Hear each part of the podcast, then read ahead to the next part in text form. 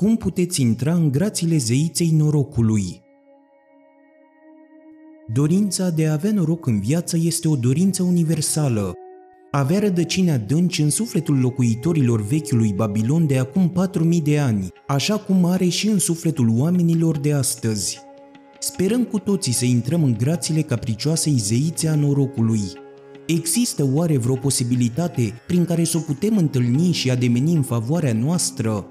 Există oare vreo șansă să atragem norocul de partea noastră? Asta doreau să știe locuitorii vechiului Babilon și s-au hotărât să găsească răspunsul pentru dilema lor. Erau niște oameni înzestrați cu o inteligență ieșită din comun, motiv pentru care orașul lor a devenit cel mai bogat și cel mai puternic din vremea lor. În perioada aceea de mult apusă, nu existau școli sau universități, dar exista o citadelă a învățăturii foarte bine consolidată. Printre clădirile înalte ale Babilonului se înălța o clădire ce rivaliza ca importanță cu Palatul Regelui, cu grădinile suspendate și cu templul zeilor. Cărțile de istorie o menționează foarte puțin sau chiar deloc, în ciuda faptului că a exercitat o influență extraordinară asupra gândirii epocii respective. Această citadelă era templul învățăturii, unde profesorii voluntari împărtășeau generațiilor prezente înțelepciunea generațiilor trecute, discutându-se în forumuri deschise subiecte de interes general. Protejați de zidurile acestei citadele, toți cei care participau la aceste forumuri erau egali. Cel mai umil dintre sclavi putea contesta, fără teama de a fi pedepsit, părerea unui prinț dintr-o familie regală, Printre cei care frecventau templul învățăturii se număra și Arcad, un om bogat și înțelept, despre care se spunea că era cel mai bogat om din Babilon. El avea o sală specială, unde se întâlnea în fiecare seară cu oameni vârstnici, tineri sau între două vârste pentru a discuta și dezbate subiecte interesante. Să presupunem acum că pătrundem în această sală ca să aflăm dacă știau cum să intre în grațiile zeiței norocului. Soarele își așternea acum culcușul, transformându-se într-o minge de foc roșiatică ce încerca să străpungă cu razele sale negura deșertului. Când Arcad se îndreptă spre locul ce era rezervat în sala templului învățăturii, îl așteptau deja 80 de oameni, odihnindu-se pe covorașele lor ce ocupau întreaga suprafață a sălii de discuții. Mulți urmau încă să vină. Despre ce vom discuta în această seară? întrebă Arcad.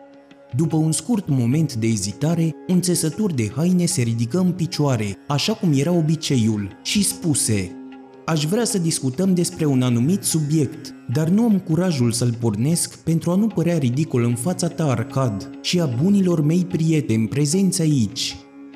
Îndemnat fiind să spună despre ce era vorba atât de Arcad cât și de auditoriul său, el continuă Astăzi a fost o zi norocoasă pentru mine, deoarece am găsit o pungă în care se aflau câteva monede de aur. Cea mai mare dorință a mea este să am mereu zile norocoase ca cea de astăzi. Pentru că bănuiesc că toți oamenii nu trăiesc aceeași dorință ca mine, poate că ar fi bine să discutăm despre cum am putea atrage norocul de partea noastră. Este un subiect deosebit de interesant, spuse Arcad. Un subiect ce merită discutat pe larg, pentru unii oameni, norocul nu așteaptă decât un prilej propice pentru a-și face apariția în viața lor, fără un motiv sau scop în sine. Alții cred că cea care pogoară norocul asupra noastră este zeița Aștar, ce este mereu nerăbdătoare să-i răsplătească cu multă generozitate pe cei dragi inimii ei. Spuneți-mi, prieteni, credeți că ar trebui să descoperim anumite modalități prin care să ademenim norocul asupra fiecăruia dintre noi? Da, da, și dacă se poate, să fie cât mai mult noroc, răspunseră într-un glas ascultătorii nerăbdători. Înainte de a ne începe discuția, continuă Arcad, să le oferim cuvântul celor care au trăit experiențe similare cu cea a țesătorului de haine, când ați găsit sau ați primit comori neprețuite sau nestemate de o valoare incontestabilă, fără ca acest lucru să presupună un efort deosebit din partea voastră. În sală se așternu tăcerea, fiecare așteptând ca cineva să se ridice în picioare și să ia cuvântul, dar nimeni nu făcu acest lucru. Cum, nimeni? Întreba Arcad. Ce zgârcit este norocul acesta? Cine ne oferă o altă sugestie referitoare la locul în care ar trebui să ne continuăm cercetările? Eu, spuse un tânăr bine îmbrăcat, ridicându-se în picioare. Când vorbim despre noroc, nu este firesc să ne gândim la jocurile de noroc. Nu acesta este locul în care oamenii încearcă să intre în grațiile zeiței norocului, în speranța că îi va ajuta să câștige. Pe când își reluă locul, cineva îi strigă. Nu te opri, continuă-ți povestea. Spune-ne dacă zeița te-a ajutat să câștigi la jocurile de noroc te-a ajutat să arunci zarurile potrivite, în așa fel încât să-ți umpli punga spre disperarea celorlalți jucători sau te-a făcut să arunci zarurile nefaste care te-au ușurat de monedele câștigate cu atâta trudă? Tânărul se alătură râsului general și răspunse Trebuie să recunosc faptul că zeița nici măcar nu a părut să fie conștientă de prezența mea acolo, dar voi ce puteți spune în această privință? Ați descoperit-o oare în sălile de joc și aruncat zarurile în favoarea voastră? Suntem nerăbdători să auzim și povestea voastră. Un început foarte bun, interveni Arcad. Discuțiile noastre sunt menite să ia în considerare fiecare întrebare în parte. Să ignori jocurile de noroc ar fi ca și cum a ignora un instinct comun tuturor oamenilor, aceea de a risca o mică sumă de bani în speranța unui câștig imens. Această discuție mi amintește de cursele care au avut loc chiar ieri, spuse un alt ascultător. Dacă zeița norocului frecventează jocurile de noroc, atunci cu siguranță nu poate să piardă cursele de care aurite și cai înspumați, ce oferă o priveliște de neuitat. Fiți cinstit, Arcad, și spune-ne dacă ea a fost cea care ți-a șoptit ieri să pariezi pe caii cenușii din Ninive, Stăteam chiar în spatele tău și nu-mi venea să cred urechilor când am auzit că pariez pe caii aceia. Știai la fel de bine ca noi toți că nicio echipă din întreaga Sirie nu ne poate învinge murge într-o cursă cinstită. Zeița ți-a șoptit să pariez pe perechea aceea de cai cenușii pentru că știa că murgii noștri nu se vor împiedica la ultima cutitură, pasându-le astfel victoria cailor din Ninive. Arcad zâmbi cu indulgență la această replică ironică. De ce credeți că zeița ar manifesta cel mai mic interes pentru pariurile pe care le pun oamenii la cursele de cai? Eu o consider zeița dragostei și a demnității, a cărei menire este să-i ajute pe cei nevoiași și să-i răsplătească pe cei vrednici. Eu încerc să o găsesc nu la jocurile de noroc sau la cursele de cai, unde oamenii pierd mai mult aur decât câștigă, ci în alte locuri, unde faptele oamenilor sunt demne de respect și de răsplată, în cultivarea pământului, în negoțul cinstit, ca și în toate celelalte îndelenniciri ale oamenilor, există șansa să câștigați un profit considerabil datorită efortului pe care îl depuneți sau tranzacțiilor pe care le faceți.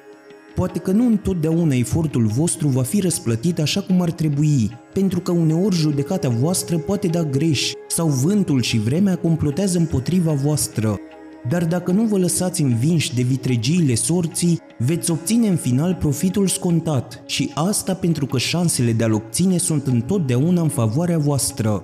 Dar dacă un om este un împătimit al jocurilor de noroc, situația este cu totul alta, căci șansele de câștig sunt întotdeauna puține și de obicei sunt în favoarea celui care organizează jocul.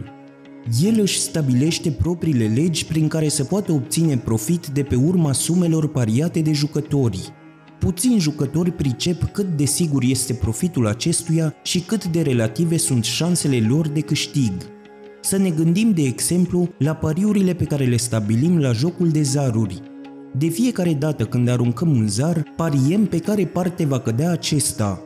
Dacă va fi partea roșie, maestrul de ceremonii ne va plăti de patru ori suma pariată, dar dacă va cădea pe oricare dintre celelalte laturi ale zarului, atunci jocul e pierdut pentru noi.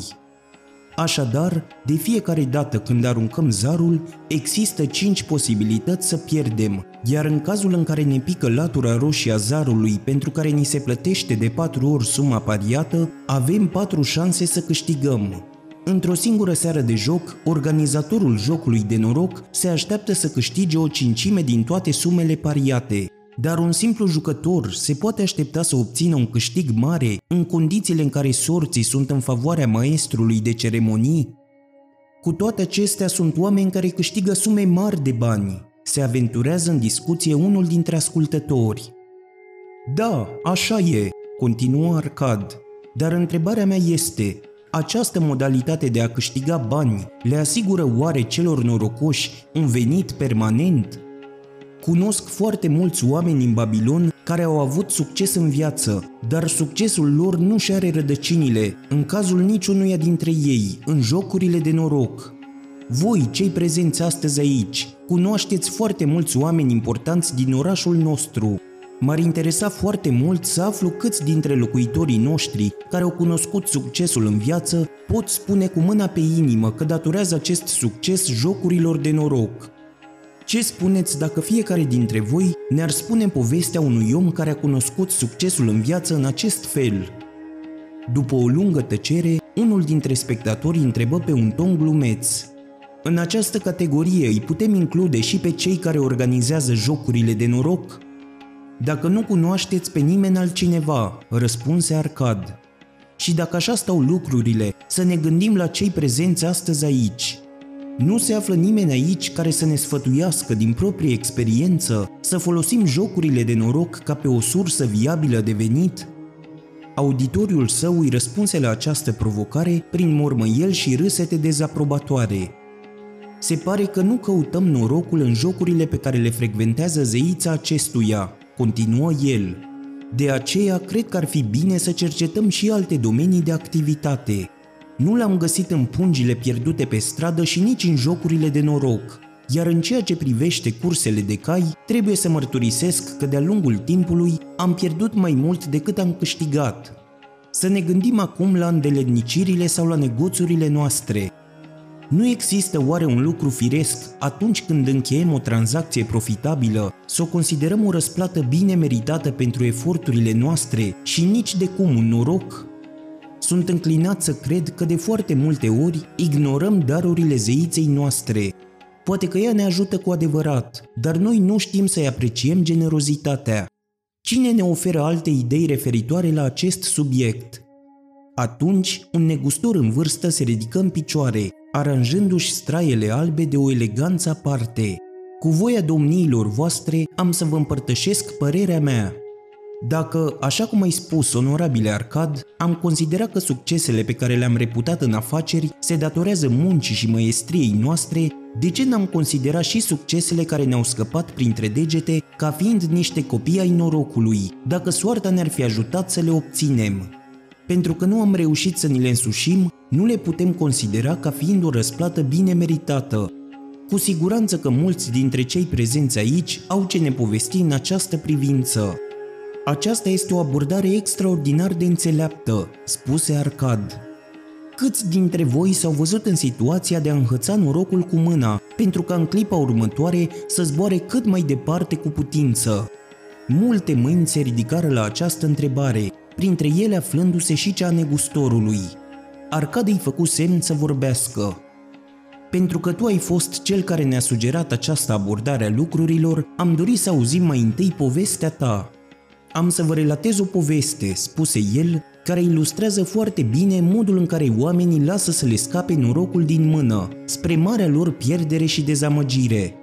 Cu mulți ani în urmă, când eram foarte tânăr, abia căsătorit, dar nerăbdător să câștig cât mai mult aur, tatăl meu veni într-o zi la mine și îmi spuse cu fermitate să intru într-o afacere. Fiul unuia dintre cei mai buni prieteni ai săi descoperise o întindere de pământ nu departe de orașul nostru, această bucată de pământ se situa cu mult deasupra canalului de irigație, astfel că nicio picătură de apă nu putea ajunge acolo. Fiul prietenului tatălui meu schițase un plan prin care dorea să cumpere această întindere de pământ, pe care să construiască apoi trei roți hidraulice imense, ce aveau să fie mânuite cu ajutorul boilor, dăruind astfel acestui pământ fertil apa dătătoare de viață.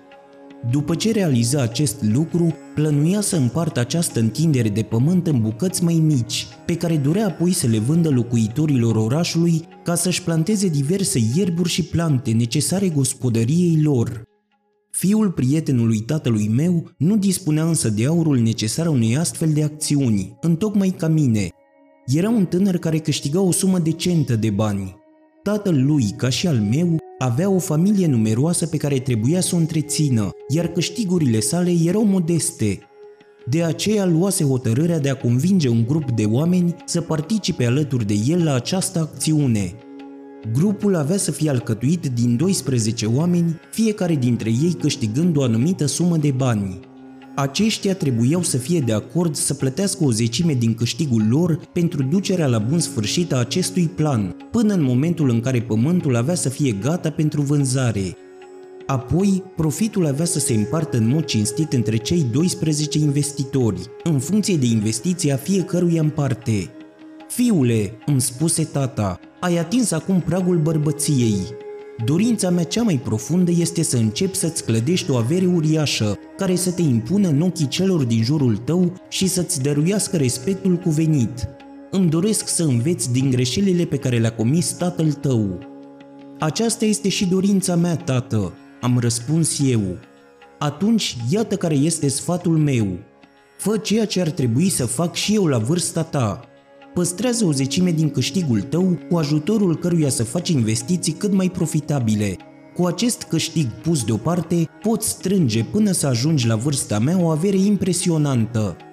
Cuvintele tale sunt pline de înțelepciune, tată, și eu îmi doresc să fiu bogat, dar îmi pot canaliza câștigurile și spre alte direcții.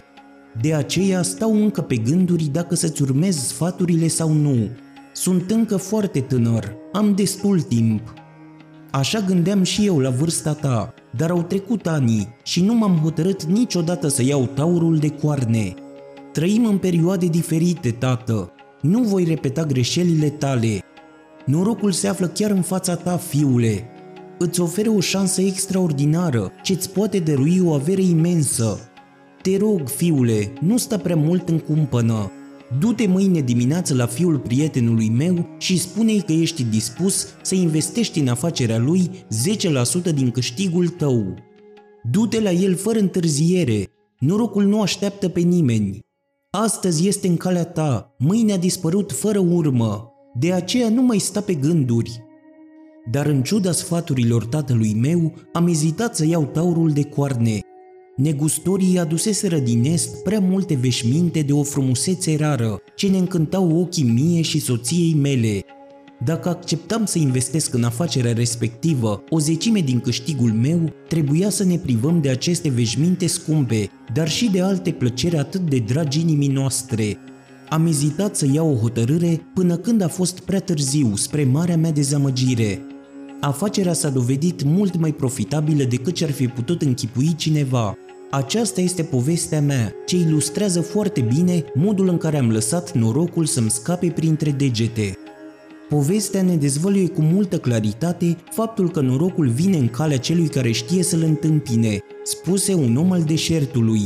În procesul de clădire a unei averi există întotdeauna un început. Acest început poate fi constituit din câteva monede de aur sau argint pe care un om le depune la temelia primei sale investiții. Eu sunt proprietarul multor cirezi de vite. Începutul afacerilor mele l-a constituit cumpărarea, pe când eram doar un băiețandru, a unui vițel în schimbul unei monede de argint. Această prima achiziție a fost extraordinar de importantă pentru mine. Hotărârea de a face primul pas în clădirea unei averi uriașe este un noroc în sine, pentru toți oamenii, acest prim pas, care îi transformă din oameni ce își câștigă existența numai prin munca lor, în oameni care trăiesc din dobânzile obținute de pe urma depunerilor lor în aur, este extrem de important. Din fericire, sunt oameni care se bucură de succesul financiar pe când sunt încă foarte tineri, întrecându-i astfel pe cei care îl obțin mai târziu sau pe acei nefericiți ai sorții, așa cum este tatăl acestui negustor, care nu-l obțin niciodată. Dacă prietenul nostru, negustorul, ar fi făcut acest pas din tinerețe, atunci când norocul i s-a ivit în cale, s-ar fi înfruptat acum din mai multe bunătăți ce aparțin acestei lumi. Dacă norocul l-ar fi îndemnat pe prietenul nostru, țesătorul de haine, să facă acest prim pas, acesta ar fi marcat începutul unei averi impresionante. Îți mulțumim, dar acum aș vrea să rostesc și eu câteva cuvinte, spuse un străin ridicându-se în picioare. Eu sunt din Siria și de aceea nu vorbesc prea bine limba voastră. Aș vrea să-i dau o poreclă prietenului nostru negustorul. Poate veți considera că nu este un lucru politicos, dar eu vreau să-i dau această poreclă. Dar din păcate nu știu care este cuvântul potrivit în limba voastră. Dacă vi-l spun în siriană, nu-l veți înțelege. De aceea vă rog să-mi spuneți cum numiți voi o persoană care amână mereu diverse lucruri, lucruri care însă i-ar aduce avantaje considerabile. Un târie brâu, spuse cineva. Asta e, strigă sirianul agitându-și mâinile prin aer. Este un om care nu știe cum să întâmpine norocul atunci când acesta îi se ivește în cale. Preferă să mai aștepte. Spune că are destulă treabă în momentul de față. Îi vorbim în zadar. Norocul nu îi așteaptă pe cei care merg cu pași înceți. Dacă un om vrea să își face norocul, el trebuie să se miște repede. Cel care nu se mișcă repede atunci când întâlnește norocul în cale este un mare târie brâu, ca prietenul nostru, negustorul. Negustorul se ridică în picioare și făcu reverență în fața sirianului, amuzat de cuvintele acestuia. Toată admirația pentru tine, străinule, ce nu eziți să spui adevărul. Și acum să ascultăm o altă poveste despre noroc și oportunități. Cine vrea să ne împărtășească experiența sa de viață? Întrebă Arcad. Eu, răspunse un om în floarea vârstei, înveșmântat într-o mantie de culoare roșie. Îndeletnicirea mea sunt animalele. Eu cumpăr de obicei cai și cămile, dar uneori mai cumpăr și oi și capre. Am să vă povestesc în cele ce urmează cum norocul mi-a bătut într-o bună zi la ușă, dar eu nu i-am deschis pentru că nu îl așteptam. Poate că acesta este motivul pentru care l-am lăsat să-mi scape printre degete, dar vă las pe voi, distinși domni, să judecați. Întorcându-mă într-o seară în oraș, după o călătorie obositoare de 10 zile în căutare de cămile, am descoperit că porțile orașului erau ferecate, în timp ce sclavii mei pregăteau cortul unde aveam să înnoptăm. O noapte pe care urma să o petrecem fără apă și cu foarte puține merinde, am fost abordat la un moment dat de un țăran bătrân, care, întocmai ca și noi, nu putuse intra în oraș. Onorabile domn, mi se adresă el, după port, cred că îndelenicirea domniei voastre sunt animalele. Dacă așa stau lucrurile, aș dori să vă vând cea mai frumoasă turmă de oi pe care am adus-o în oraș. Din păcate, soția mea zace la pat, doborâtă de febră, și trebuie să mă întorc la ea de îndată. Cumpărați-mi oile, pentru ca și eu și sclavii mei să ne putem urca pe cămile și să pornim fără întârziere la drum. Era atât de întuneric încât nu i-am putut vedea turma, dar judecând după behăitul animalelor, mi-am dat seama că era numeroasă. Pentru că pierdusem 10 zile de pomană, căutând în zadar cămile, am fost bucuros să închei un târg cu el. În disperarea lui mi-a stabilit un preț mai mult decât rezonabil. Eu am acceptat imediat, știind că a doua zi de dimineață sclavii mei vor reuși să aducă turma în oraș și să o vândă cu un profit substanțial. După ce am încheiat târgul, le-am cerut sclavilor să aducă torțe ca să putem număra oile din turmă, despre care țăranul spunea că ar conține 900 de capete. Nu vă voi plictisi, prieteni, descriindu-vă lupta pe care am fost nevoiți să o dăm în încercarea noastră de a număra atâtea animale însetate și agitate, ce se mișcau de colo-colo prin țarc. S-a dovedit o sarcină imposibilă, de aceea l-am informat pe țăran că le voi număra la lumina zilei și îl voi plăti după aceea. Vă rog, onorabile domn, mă rugă el, plătiți-mi măcar două treimi din preț în seara aceasta, ca să-mi pot vedea de drum. Îl voi lăsa aici pe cel mai inteligent și mai instruit sclav al meu, care vă va ajuta să numărați turma mâine dimineață. Este un om demn de încredere, căruia îi puteți încredința restul de bani fără nicio problemă dar eu m-am încăpățânat și am refuzat să-l plătesc în seara aceea. A doua zi, dis de dimineață, înainte de a mă trezi, porțile orașului s-au deschis și patru cumpărături s-au năpustit asupra turmei de oi. Erau dispuși să plătească sume mari de bani, pentru că exista pericolul ca orașul nostru să fie asediat și mâncarea nu se găsea pe toate drumurile. Și astfel, țăranul a obținut de trei ori prețul pe care mi-l oferise mie, Așa am lăsat eu să-mi scape norocul din mână. Aceasta este o poveste cu totul neobișnuită, spuse Arcad. Ce sugestii îmi puteți oferi? să nu mai stea niciodată pe gânduri dacă este convins că o afacere este profitabilă, spuse un meșteșugar de șei aflat la o vârstă venerabilă. Dacă o afacere este bună, nu-i trebuie să ne înarmăm cu scuturi nu numai împotriva rivalilor noștri, ci și împotriva propriei noastre slăbiciuni. Noi, muritorii, suntem atât de schimbători. Din păcate, trebuie să spun că ne răzgândim exact atunci când nu este cazul, decât atunci când realmente ar trebui. Da, într-adevăr, suntem încăpățânați și suntem înclinați spre ezitare și tărăgânare, lăsând norocul să ne scape printre degete, Primul meu raționament este cel mai bun, dar mi-a fost întotdeauna greu să își fac o afacere bună atunci când mi s-a ivit în cale. De aceea, funcționând ca un scut împotriva propriei mele slăbiciuni, dau imediat un avans, ce mă obligă să merg apoi mai departe, lucru care mă scutește de eventuale lacrimi și regrete. Îți mulțumim, dar acum aș vrea să mai rostesc câteva cuvinte, spuse sirianul ce se ridicase deja în picioare. Aceste povești sunt toate la fel. Norocul zboară de fiecare dată din aceeași cauză. De fiecare dată când vine în calea unui târie ebreu, aduce cu sine afaceri bune, dar de fiecare dată acesta ezită. Nu spune, de data asta trec repede la acțiune. Cum pot acești oameni să obțină succesul în viață? Înțelepte cuvinte ai rostit, răspunse cumpărătorul de animale. Norocul a zburat într-adevăr printre degetele acestor povestitori, dar nu este un lucru neobișnuit. Spiritul tărăgânării și al ezitării există în sufletul tuturor oamenilor. Noi ne dorim cu toții să devenim bogați. Cu toate acestea, când norocul ne surâde, acest spirit al tărăgânării ne împiedică să-l acceptăm. Și pentru că îi dăm ascultare, devenim dușmanii noștri cei mai aprigi. La începutul carierei mele nu știam de existența acestui spirit malefic. Consideram că vinovată de eșecul meu în afaceri este judecata mea slabă. Apoi dădeam vina pe încăpățânarea mea bine cunoscută. În cele din urmă am aflat care era adevăratul vinovat. Obiceiul de a amâna mereu lucrurile, de a nu trece niciodată la acțiune atunci când trebuia.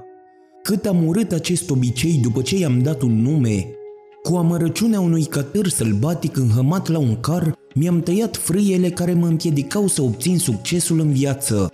Îți mulțumim, spuse sirianul. Acum vreau să-i pun o întrebare domnului negustor.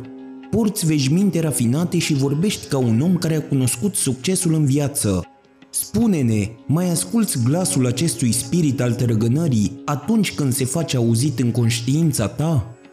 Întocmai ca prietenul nostru, cumpărătorul de animale, și eu am fost nevoit să dau un nume acestui spirit malefic și să lupt împotriva lui, răspunse negustorul. S-a dovedit a fi un dușman de moarte, care stătea mereu la pândă ca să-mi zădărnicească realizările. Povestea pe care v-am spus-o mai devreme nu este decât un exemplu din multele pe care vi le-aș putea oferi ca să vedeți de câte ori mi-a alungat norocul din cale acest spirit atât de răutăcios. Dar odată ce l-ai descoperit, este ușor de învins. Nimeni nu permite de bună voie unui hoț să-i fure grânele și nimeni nu permite unui rival să-i alunge clienții și să-i fure profitul. În momentul în care am înțeles modul de operare al dușmanului meu, l-am învins cu ușurință. Toți oamenii trebuie să stăpânească acest spirit al amânării și ezitării dacă vor să se bucure de bogățiile Babilonului. Tu ce spui, Arcad? pentru că ești cel mai bogat om din Babilon, te putem declara și cel mai norocos. Ești de acord cu mine că nimeni nu se poate bucura de succes dacă nu a zdrobit definitiv spiritul tărăgânării și al ezitării ce să lăjluiește în sufletul lui? Este așa precum spui, recunoscu Arcad. De-a lungul vieții mele am văzut generații după generații pășind pe cărările negoțului, științei și învățăturii, la capătul cărora se află succesul. Norocul s-a aflat în calea tuturor acestor oameni. Unii dintre ei l-au înfășcat cu putere, îndeplinindu-și astfel dorințele cele mai ardente, dar cei mai mulți au ezitat, au dat greș și au rămas mereu în urmă. Arcad se întoarse spre țesătorul de haine. Tu ai fost cel care ne-ai sugerat să vorbim despre noroc, să auzim care este acum părerea ta despre acest subiect. Eu văd acum norocul într-o lumină diferită. Am crezut întotdeauna că este un lucru care ni se întâmplă din senin, fără să presupună niciun efort din partea noastră. Acum înțeleg că nimic nu ni se întâmplă din senin. Am înțeles din discuțiile noastre că pentru a intra în grațiile zeiței norocului, trebuie să profităm din plin de toate ocaziile ce ni se ivesc în cale. De aceea m-am hotărât ca pe viitor să nu mai ignor niciun mesaj pe care mi-l va trimite buna zeița a norocului.